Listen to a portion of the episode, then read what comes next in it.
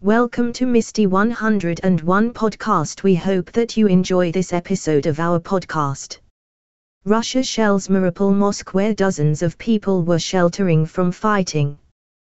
The Mosque of Sultan Suleiman the Magnificent and his wife Roxolana, Hurrem Sultan, in Mariupol was shelled by Russian invaders it said in a tweet.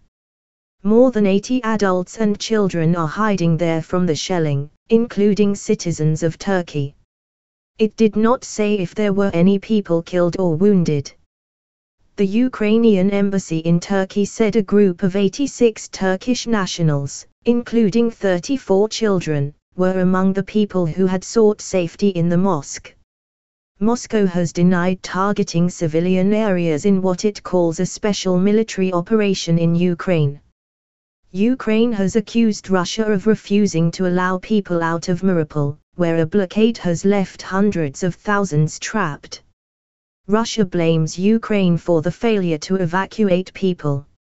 Meanwhile, Ukraine's President Volodymyr Zelensky also accused Russia of kidnapping the mayor of Melitopol, a port city in the south of Ukraine. He described the abduction a new stage of terror. U.S. officials had warned before the invasion of Russian plans to detain and kill targeted people in Ukraine. Mr. Zelensky himself is believed to be on that list. Russian billionaire's 443 million pounds superyacht seized in Italy as part of global oligarch crackdown. The Sire yacht is owned by billionaire Andrei Melnichenko, 50, who made a fortune in fertilizer production and coal the vessel was seized on Friday evening. Designed by Philippe Starck and built by Nobiskrug in Germany, the vessel is the world's biggest sailing yacht at 143 m in length. Footage shows police cars approaching the triple-masted yacht and officers boarding it. Italian authorities last week seized 120 million pounds in luxury yachts and villas belonging to Russian billionaires in picturesque retreats such as Sardinia the Ligurian coast and Lake Como as part of sanctions against oligarchs linked to Vladimir Putin. A statement from the official journal of the European Union described Melnichenko as belonging to the most influential circle of Russian businesspeople with close connections to the Russian government. It added, on the 24th of February, 2022, in the aftermath of the initial stages of Russian aggression against Ukraine, Andrei Igorevich Melnichenko, along with other 36 businesspeople, met with President Vladimir Putin and other members of the Russian government to discuss the impact of the course of action in the wake of Western sanctions. The fact that he was invited to attend this meeting shows that he is a member of the closest circle of Vladimir Putin and that he is supporting or implementing actions or policies which undermine or threaten the territorial integrity, sovereignty and independence of Ukraine, as well as stability and security in Ukraine. A spokesperson for Melnichenko said the businessman had no relation to the tragic events in Ukraine and has no political affiliations there is no justification whatsoever for placing him on the EU sanctions list. We will be disputing these baseless and unjustified sanctions, and believe that the rule of law and common sense will prevail. It comes after Roman Abramovich was sanctioned by the UK government. The Chelsea Football Club owner is one of seven more Russian oligarchs who have had sanctions placed on them by ministers in response to Russia's invasion of Ukraine. A government document announcing the move said that Abramovich has had a close relationship for decades with Putin. The UK is the first nation to sanction Abramovich, who has been described by the government as a pro-Kremlin oligarch. The government has now sanctioned more than 200 individuals and entities. Russian minister's stepdaughter has life of luxury in £4 million Kensington flat. One of Vladimir Putin's top cronies' stepdaughter has reportedly been living a life of luxury at a £4 million flat in Kensington. The Russian foreign minister, Sergei Lavrov's 26-year-old stepdaughter named Polina Kovaleva is understood to have lived in England for a number of years. Details of Polina's residency were revealed by Russian activists with campaigners calling for her to be sanctioned as a close relative of Lavrov reports, The Mirror. The Russian foreign minister is a key ally of Putin's and acts as the country's mouthpiece on the international stage. According to the Times Lavrov is said to be the unofficial husband of Polina's mother Svetlana Polyakova. Polina's Kensington home was allegedly bought outright for £4.4 million when she was just 21 years old, according to land registry documents. Lavrov and Polina's mother is thought to have been in a relationship together since the early 2000s. At Polina's snazzy award-winning Kensington development she can make use of a swimming pool, gym, spa, cinema, golf simulator and games room. Kovaleva currently shares the apartment with a man believed to be her partner who has a 10% stake in an investment firm that she runs. Meanwhile her mom Polyakova owns a £5 million apartment in Moscow and accompanies Lavrov on all his foreign trips, according to FBK, the anti-corruption foundation run by the jailed opposition leader Alexei Navalny. London is not the first UK base for Kovaleva who studied at a private boarding school in Bristol and went on to earn a first-class degree in economics with politics at Loughborough University. She then turned to the capital for her Masters in Economics and Strategy for Business at Imperial College London. Her impressive education has been followed by a role at Russian energy giant Gazprom working with mergers and acquisitions followed by a job at mining company Glencore. Kovaleva's connection to Lavrov was revealed by FBK investigator Maria Pevchikh. On Thursday, she urged for the stepdaughter and her family to be sanctioned. Polina's biological dad isn't super rich. She doesn't have an oligarch husband, but at the age of 21, she bought this apartment in London on Kensington High Street for £4.4 million she said. Pevchikh told how Kovaleva's only financial source is her mother who is unemployed and happens to be Lavrov's informal wife. She called it a textbook example of unexplained wealth and said that the property can be legally seized. Lavrov gave numerous speeches about the evil Anglo-Saxon world and the awful liberal Western countries who want to destroy Russia and Ukraine she added. So why on earth does his stepdaughter live in the center of London? Why not in Crimea or Donbas, why doesn't she move there? It's unclear if Kovaleva is currently in London. Kovaleva's social media presence vanished shortly after Russia invaded Ukraine on the 24th of February, with her accounts deleted. Google Maps camera catches couple caught having sex on the hood of a car. Here's another oddity to add to the growing list of weird things spotted on Google Maps. A couple were caught out having sex on the hood of a car by the Google cameras. The pair were seen on Dukes Highway in Keith. South Australia as the van drove by. While it's impossible to say whether or not the pair were having sex for real, or merely posing for the cameras after spotting the van, it's not something you see every day on Google Street View. The images were initially taken in 2013, but have now been rediscovered on the subreddit r forward slash Google Maps shenanigans. I found where these images were from wrote the original poster u forward slash Dussy Zero Munity, pointing out their location on Duke's Highway. Reddit users were quick to comment, saying, LMAO I must have driven past that spot 8 to 9 times driving between Adelaide and Melbourne. At least they were being safe and pulled over, another said. No shame, comma one more added. It's not the only strange thing to crop up on Google Maps recently. The internet was left baffled last month after someone came across what appeared to be a child stuck in a bin. The discovery was made by TikToker at the Googly Earth guy who has posts screen recordings of his findings on Google Maps for his 1.1 million followers. Other users sometimes challenge him to find unusual things including a T-Rex and a giant rubber duck in the sea. Google Street View users also stumbled across what appeared to be Mexican cartel members wearing creepy masks online, and it's one of the most terrifying things we could ever imagine seeing on the road. Four men with their faces obscured are seen standing on a road in Moctezuma, which is found in the state of Sonora.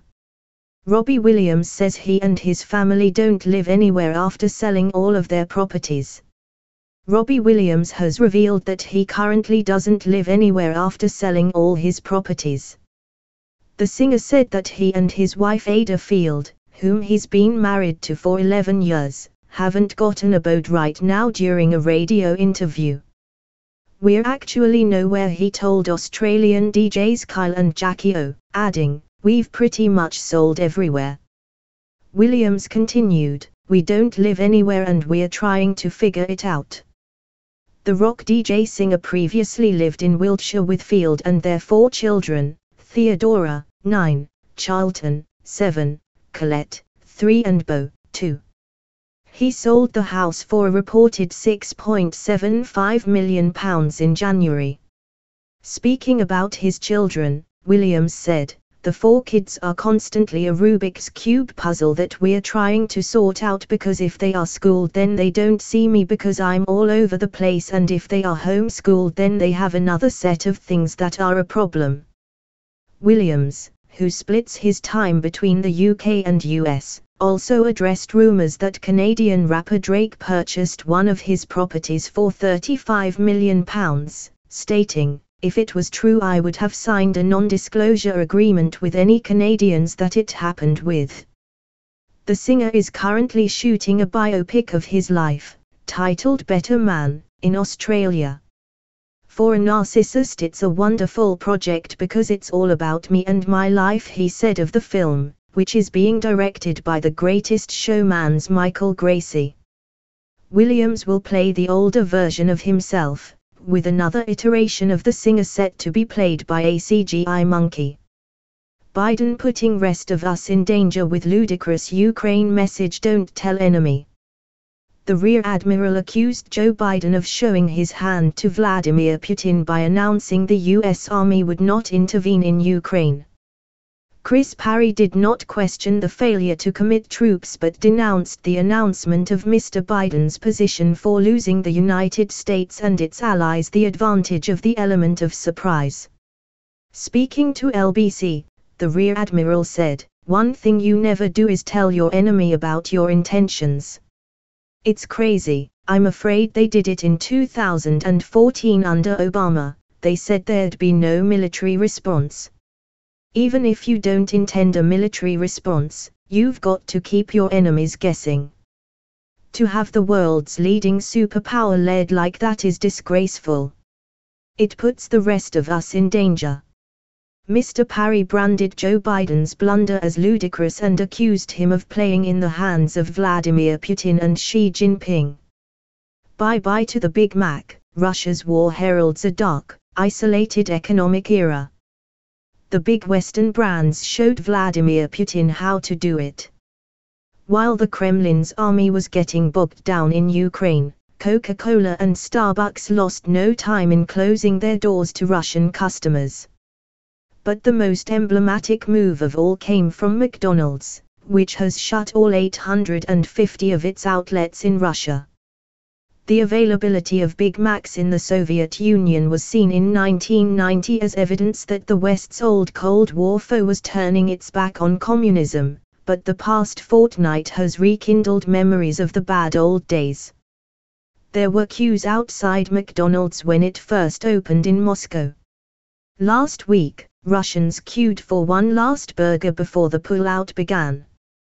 One of Putin's predecessors in the Kremlin Lenin once said there were decades when nothing happens and weeks when decades happen, and that's true of the period since Russian troops moved across the border into Ukraine on the 24th of February. It is not just that Russia faces a brutal recession. It is the shattering of the idea of a seamless post-Cold War global economy. It is the return to days of higher defense spending in the West.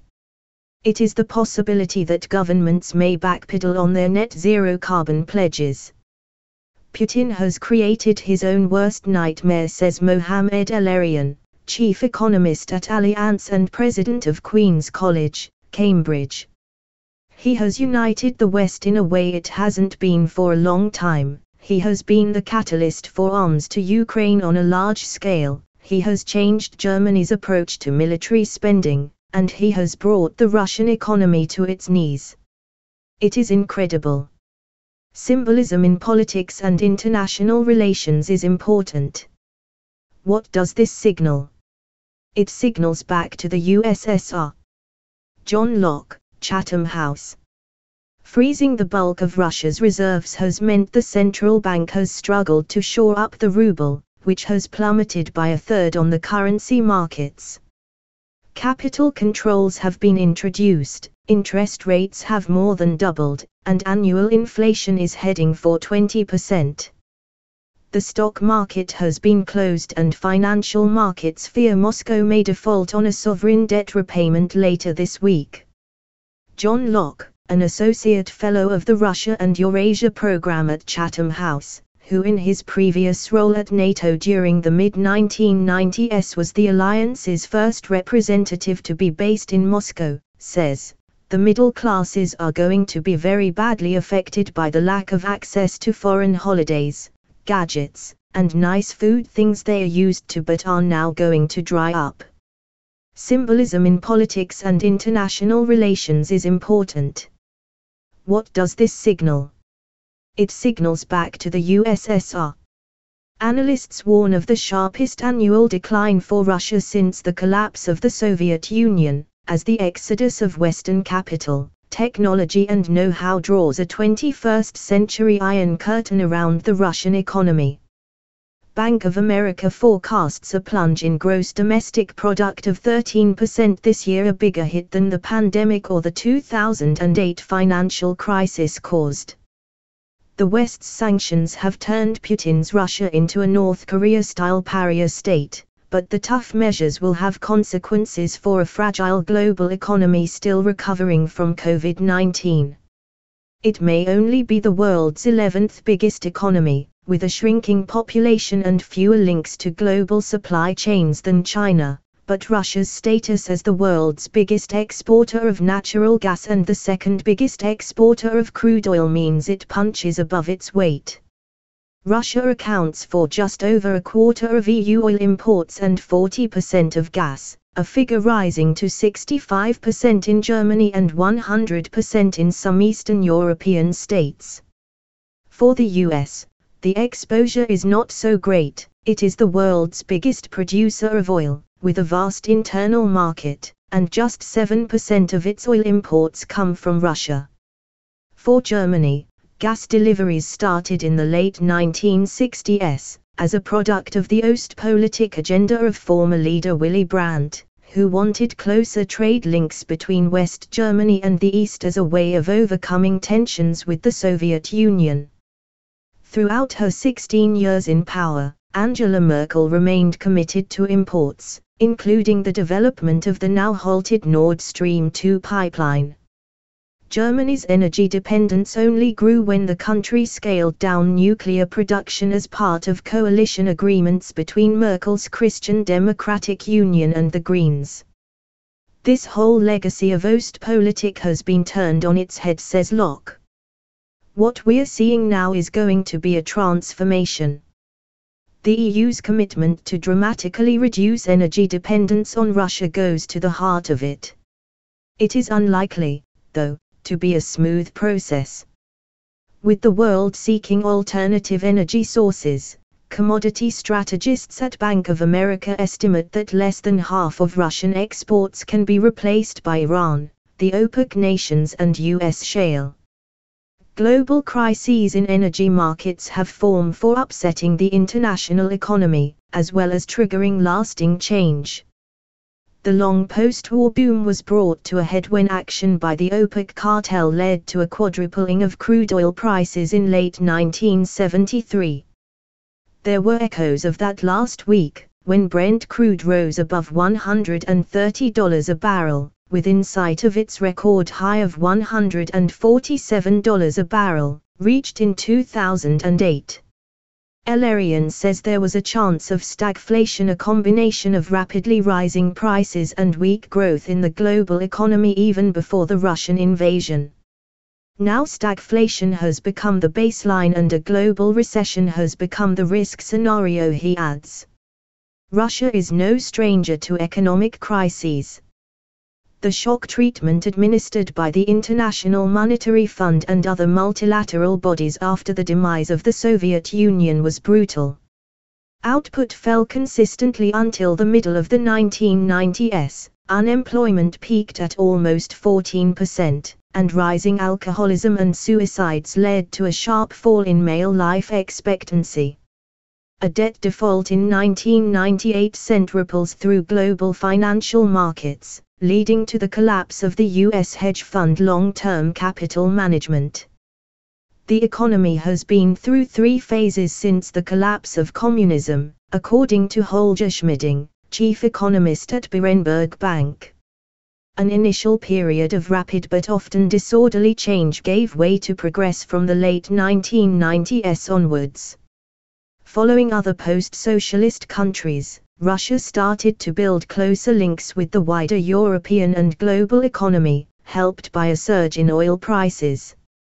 In a third phase, global isolation has set in since the 2014 annexation of Crimea, pushing Moscow to focus on self-dependence and a fortress Russia economic policy to guard against Western sanctions. The only problem, economists say, is that the road to autarky is rarely a recipe for sustained success.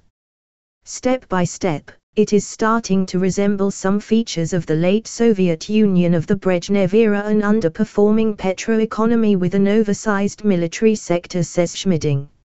Away from oil, Russia is vital for rare earth minerals and agricultural products such as wheat, corn and sunflower oil. Together Russia and Ukraine account for a quarter of the world's wheat exports. Prices have surged by more than 50% as the breadbasket of the world grapples with war. Some developing countries will find they are paying the price. Russia supplies Egypt, with a population in excess of 100 million, with 85% of its wheat imports, while as much as 90% of Lebanon's wheat and cooking oil imports come from Ukraine and Russia. For the UK, surging oil prices are already hitting motorists hard, driving pump prices of both unleaded petrol and diesel to record highs last week. Although the UK gets as little as 5% of its gas and 10% of its oil from Russia, meaning a phasing out of supplies is unlikely to lead to shortages. Soaring gas prices on wholesale markets will add to the cost of living squeeze. Chancellor Rishi Sunak is coming under pressure to boost support for households in his spring statement on the 23rd of March, high inflation is expected to result in the biggest annual fall in living standards since at least the 1970s costing the average household at least £1,000 a year as pay fails to keep pace with prices. Gerard Lyons, chief economic strategist at the wealth management company NetWealth, says, I don't think a recession for the UK can be ruled out, even though it is not the most likely scenario. Squeezing Putin's financial power could encourage Russia to build closer ties with China.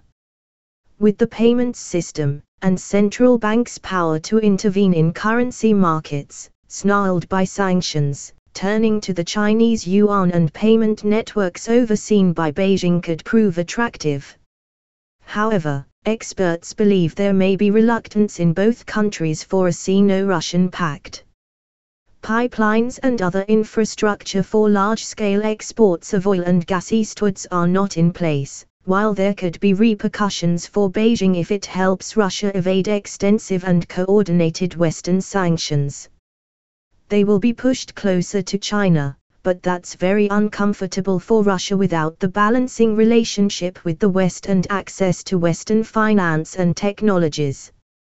That underlines the weakness of the Russian system, says Lough. My view is this will fatally undermine his position. He's brought a form of destruction upon Russia because the economic impact is going to be so great. there is just no justification for it. It's an extraordinary miscalculation. And one with repercussions far beyond Russia. Russian spy chiefs under house arrest as Putin turns on his security chiefs over invasion setback. A Russian spy chief and his deputy have been placed under house arrest by Vladimir Putin as the president blames his security services for the resistance met in Russia's invasion of Ukraine, it has been claimed. According to a leading expert on the Russian security services, Sergei Beseda, head of the FSB's Foreign Intelligence Branch, was arrested along with his deputy, Anatoly Bolyukh. Andrei Soldatov, who is co-founder and editor of Agentura a watchdog of the Russian Secret Service's activities, revealed that sources inside the FSB have confirmed the detention of both men. The arrests were further corroborated by Vladimir Osechkin, an exiled Russian human rights activist who also added that the FSB officers had carried out searches at over 20 addresses in Moscow of colleagues suspected to be speaking with journalists. Mr. Osechkin told The Times that while the formal grounds of the arrests were made on accusations of embezzlement of funds, he said the real reason is unreliable, incomplete and partially false information about the political situation in Ukraine. A Western official was aware of the arrests of both men but could not confirm them, but said that if the claims of arrest are true, it would signal Putin's concern about the FSB's role in the military campaign and may lead to major changes at senior level in the FSB. Mr. Soldatov told The Times that the final reports produced by the FSB in the lead up to the invasion of Ukraine and their assessment of how much resistance was expected were terribly miscalculated. The author and editor added that the intelligence may have gathered good intelligence, but the problem lies in the difficulty faced by Russian superiors to tell Putin what he doesn't want to hear so they tailor their information.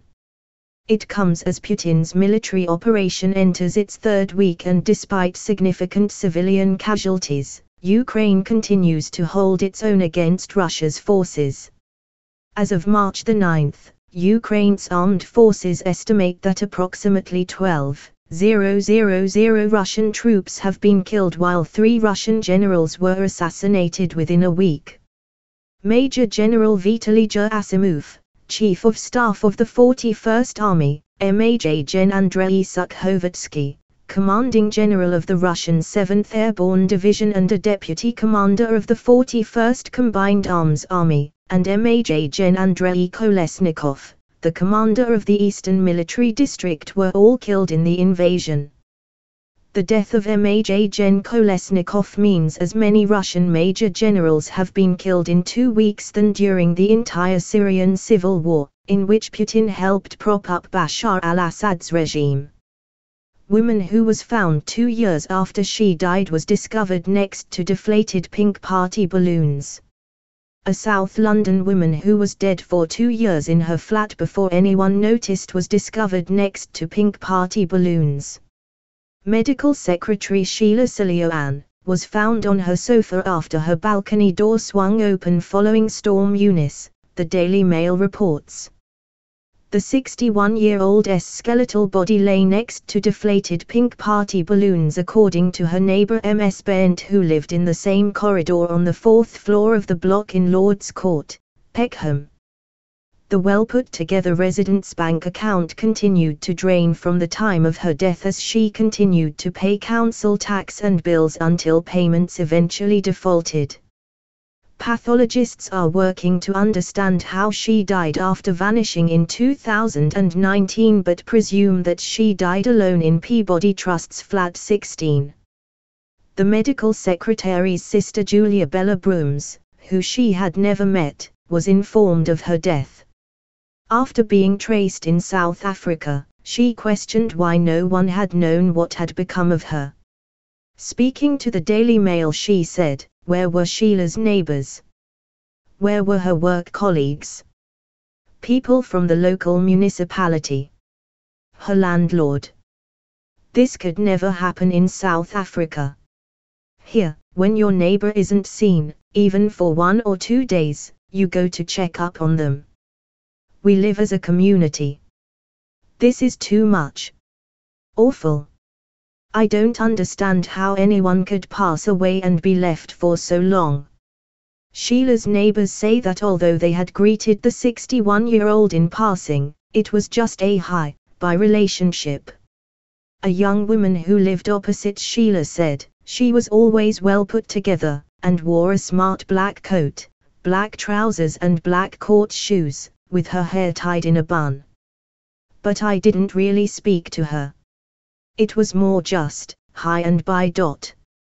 Residents living in the same corridor as Sheila had made complaints to Housing Association Peabody Trust about the odor emanating from her home in 2019. After disappearing for a while the horrendous smell came back in waves, forcing neighbors to call Housing Association Peabody who reportedly opened the hallway window and that was it. Residents also claim they called police who knocked on the door but did not force entry in 2021. The woman's body was found inside her flat on the sofa on Friday, the 18th of February, with neighbor Aisha Smith telling My London that a police officer said they found a skeleton on the sofa. A year later Peabody asked the Metropolitan Police to do a welfare check which the Trust's record stated that the police reported back they had spoken to the resident and that she is safe and well. Following the report, Peabody closed the case on the 22nd of October 2020. Speaking to the Daily Mail the Trust's chief executive, Ian McDermott said, We are all devastated by what has happened. Quite rightly, everyone wants answers, and so do we. Clearly, looking back, the red flags were there. It should have been obvious to us that Sheila had either abandoned the property or something was very wrong. Even with the challenges of lockdowns, we should have done better. The Met would only say it was aware of the Trust's claims, and was working to establish what messages were relayed after officers attended this location. One resident living right below the women's flat told My London they had maggots come through the windows in the summer of 2019, claiming that Peabody told her were not dealt with by pest control. She claimed she first called police after hearing the dead woman's balcony door crashing open and closed in October 2021. Then as Storm Eunice hit London last week the door began violently swinging again. After knocking herself, and with Peabody reportedly taking no action, she alerted police who came shortly after 7 p.m.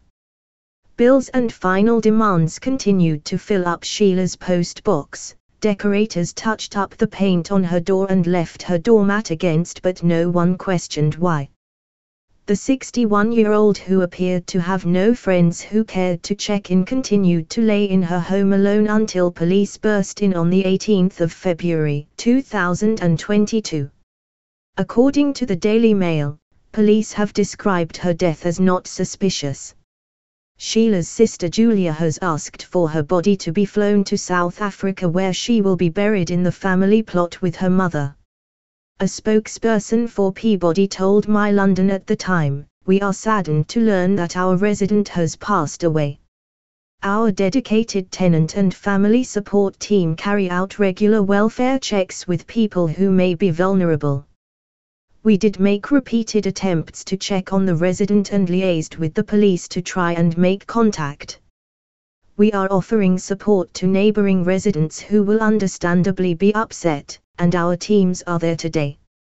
We are working closely with the authorities and will investigate all of the circumstances and actions taken in this case. We hope that you have enjoyed our podcast. We thank you for your support. We hope to see you again next time.